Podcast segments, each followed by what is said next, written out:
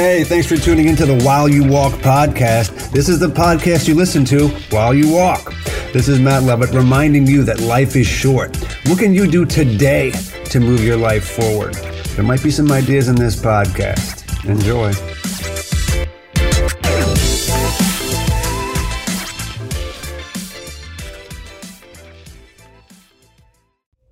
Hey guys, thanks for tuning in.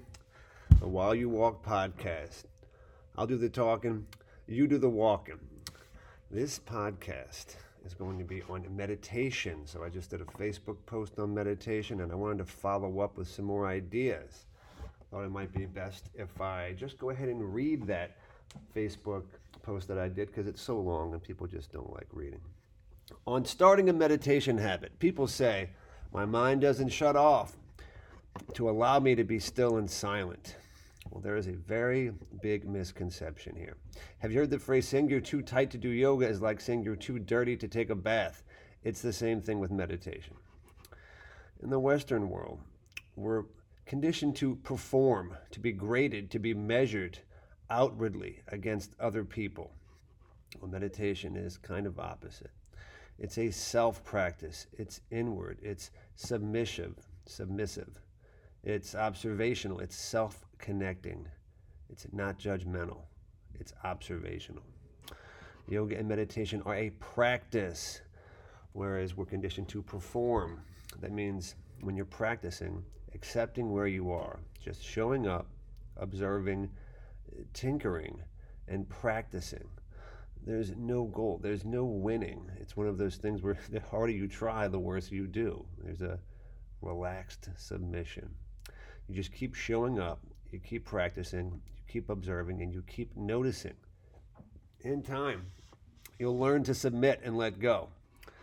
Then, when you begin to notice your thoughts get quieter, you'll notice in life, people emotionally trigger us. When we get that emotional trigger, there's going to be more space for a thoughtful response. You'll get to see the emotion come into your nervous system, and you'll get to see the way your body feels it and then you'll get a chance to say, oh, that's anger. Oh, that's frustration. Oh, okay. And instead of just a thoughtless reaction, you'll sit there and you'll think about it. And you're generally going to feel more peaceful. Start with five minutes, start with one minute. Just shrink the change until it's easy. One of the things that I had trouble with at first was sitting down on the ground a certain way. I thought I had to sit in this dogmatic posture. Well, that's not necessary. I think sometimes it's pretty easy to just lie on your back if you need to. That might be the best place to start. There's tons of apps that help you walk through. I like one called um, it's Yoga Sanctuary with Rod Stryker. Uh, Headspace is another one that's pretty good. In meditation, there are no rules. At first, just learn how to lengthen your breath. I like to specifically focus on my exhale because that's what's going to allow your body to feel like you're relaxed. When we're pumped up, when we're amped up, when we're working out, and you start breathing heavy and there's lots of inhalations, that's your sympathetic nervous system, that's your excitement.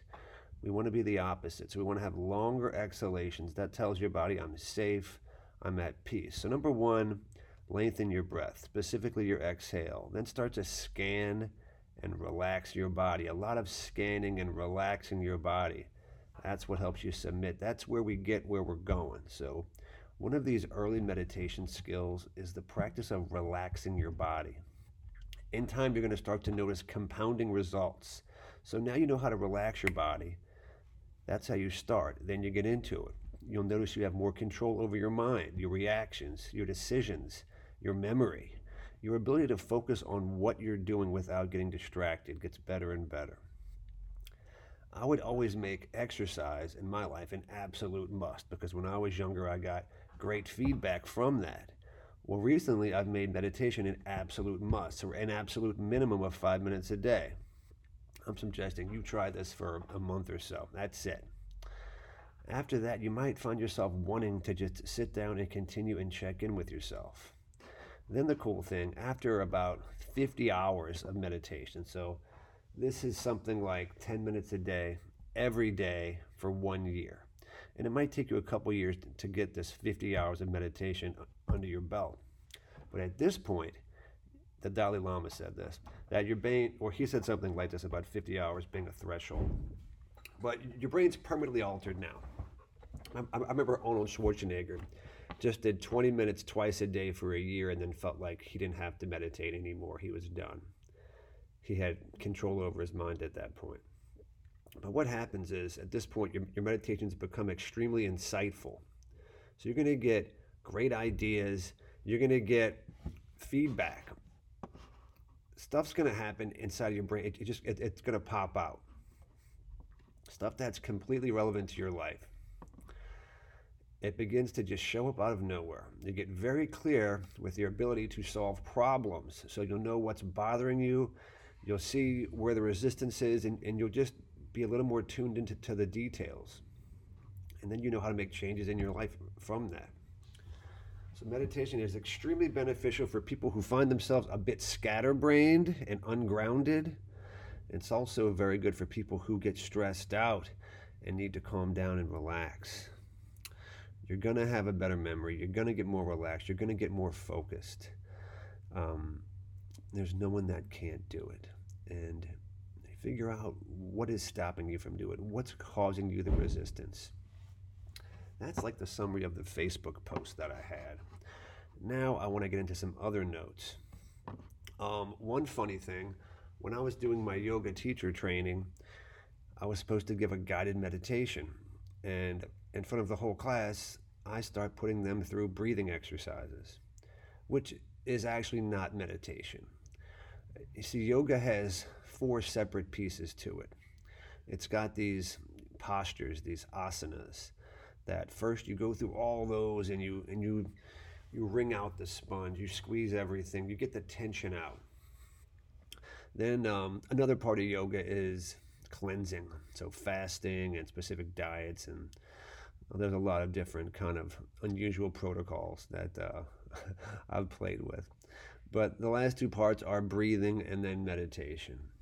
And the whole point of yoga is to clean the body, stretch out the body, manipulate your breath into a way that sets you up for meditation. The end goal of yoga is self connection. That's what the word yoga means is unite, connect with your soul, with your subconscious, whatever makes sense to you. But when you get relaxed, when you get calm, when your brain submits you stay present, that's when some of this magical stuff happens. And, you know, it's not that easy, it takes a while. You've got different types of meditation. One popular one is called Vipassana, and sometimes they'll do these week long retreats where they'll sit down for like 10 hours a day. I've never done that. But the principle is kind of self awareness. Um, you can read more about that. There's one called Transcendental Meditation, which a lot of successful guys, um, one of my favorite authors, Robert Greene, does this. I think Jerry Seinfeld might do this as well. Some pretty cool guys do this one. And it's repeating a mantra that they give you. You pay them like $3,000 to take a class, and it seems like a lot. But hey, if you're paying money, you're probably going to do it and it's just this repetitive word that you keep saying or this mantra that you keep saying almost similar to doing the rosary and then your brain will literally shift into these other brain waves um, i'm not sure exactly which which brain waves are which then um, a, a, third type but there's obviously tons but but a third type that i have a lot of experience with is one called yoga nidra so this is where you basically lie down on your back and you relax your body and you put your body to sleep. You put your entire body to sleep, then you put your mind to sleep. And it's it's it's a fun, cool experience. Sometimes you use an eye mask or earplugs. I, I've done this after I work half the day and kind of just get amped up and stressed out and I need to recover. kind of like a power nap. Probably really good for people who need to chill out. If you're that amped up type, if anyone's ever told you you need to chill out, Yoga Nidra might be a fun place for you to start. Um, you know, and there's there's one more thing that I kind of learned with all this yoga and meditation practice. There's three parts to your being, let's call it. There's your body. There's a very natural body, like any other animal. Your body has these instincts. So I would put the body with instincts. You know what instincts are. They're just quick reactions. They're not thoughtful. They're just kind of things your body knows how to do naturally. You know, you're hungry, you're thirsty, you're all those very, very basic fundamental things. Then your body, then the, second part your being would be your mind, which is your intelligence, which is your ability to really solve problems and think through things and actively think about things. This is intelligence. Intelligence is obviously a great secretary, it's a great assistant. It's the one that just figures out everything. But your intelligence should not be the captain, the CEO, should not be in charge of things. What we don't learn in school in the Western world is, is about this third being, this, this soul, or this deep subconscious. This is where we get intuitive feelings from the heart, things that you deeply know this is what we tap into when we meditate or when we do psychedelics. You tap deep into this soul, and it's just a strong feeling that you get from from the inside. And it's taken me a while to connect with it. But whenever I notice it, if you just go towards that, wherever that, that deep push from within is, doors are going to open up for you where you wouldn't think there'd be a door. Doors are going to open up for you where there wouldn't be a door for anyone else. But when you listen to that magical intuition inside of you, magical things start to happen. So that's where we're trying to get with this meditation. Um, I'm just going through some notes here. If you've ever seen the TV show The Dog Whisperer, um, this guy, Cesar Millan, he'll have these really angry, really out of control dogs, and the owners are scared of them, and you know, they're violent and they bite a lot. Well, Cesar Millan will go up to these dogs and he'll grab them by the neck and, and he'll hold them down. And sometimes they'll just go crazy for a long period of time, sometimes an hour or whatever. And they're, they're just barking and biting and, you know, wiggling. And the guy, Cesar Millan, just holds these dogs down. And until eventually they're just completely exhausted and then these dogs will submit. And now Cesar Millan is petting these dogs, and the owners are just jaw dropped. How'd you do it? How'd you do it? Well, he exhausted them, and then now he trains them. Once they're submissive, now he trains them. Now he shows them I'm the alpha, and now he teaches them commands, and and and that's how he um, has this skill. We'll compare this to yoga and meditation. We have to wear ourselves out with the exercise and the stretching and and you know the workout and all that physically to where we're just tired and now we're done we can just submit our brains and hopefully get some of that intuition to come out or at least some relaxation there's um there's some other ways to meditate you can go into what's called a float tank or a sensory deprivation tank one thing they do is they'll they'll, they'll take it it looks like a coffin and they fill it with, I mean, thousands of pounds of salt. And because there's so much salt in that water, there's just a little bit of water, your body will float just an inch off this salt.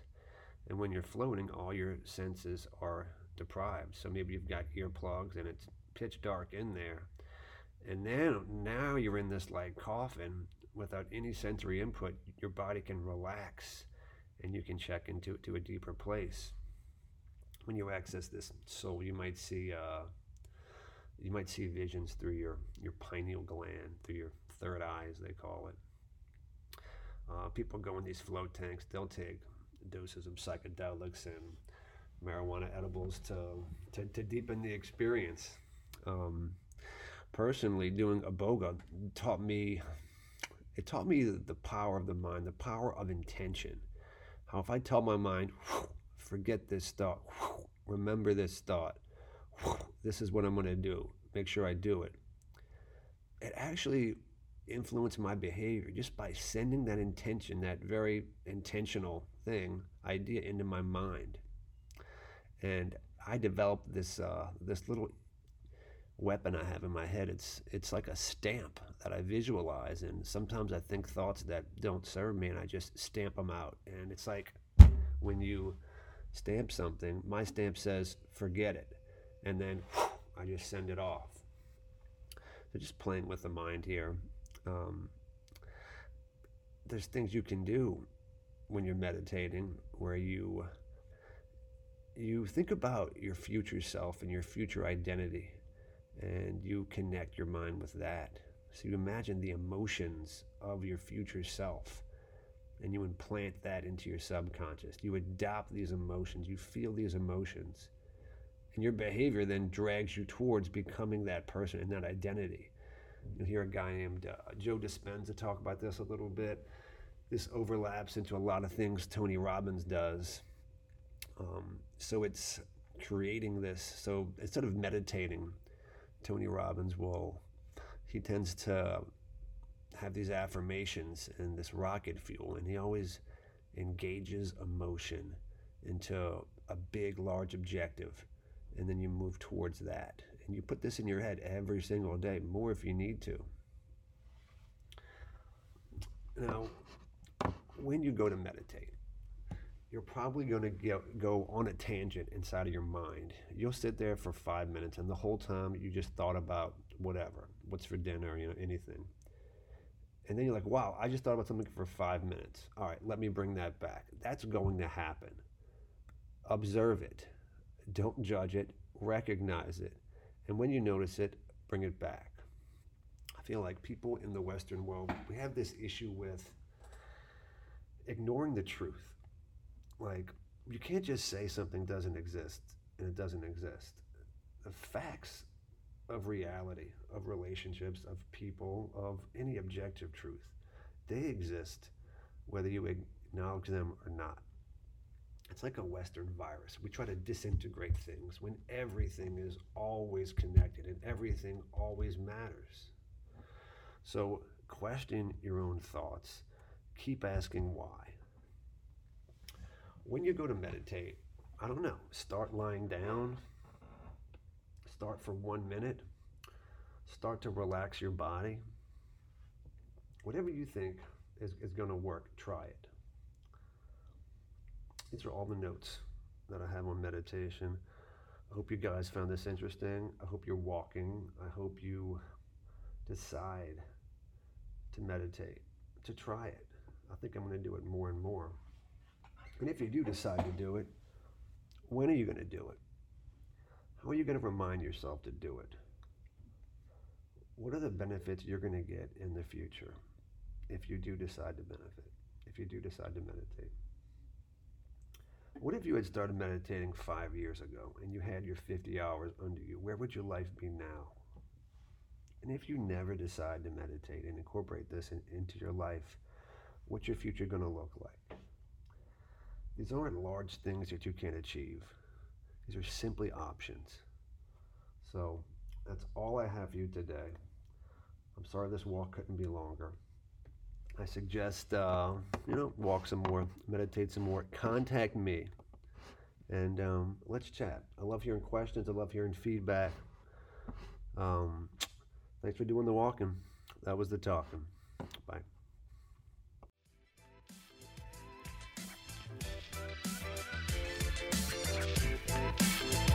Thanks for listening. Anything interesting in there? Did you take any notes? What's one thing you can do right now to build momentum towards your next goal? Remember, on your deathbed, most people regret the things they didn't do. Thanks for tuning in. And hey, thanks for bringing your dreams to reality. Have a great day.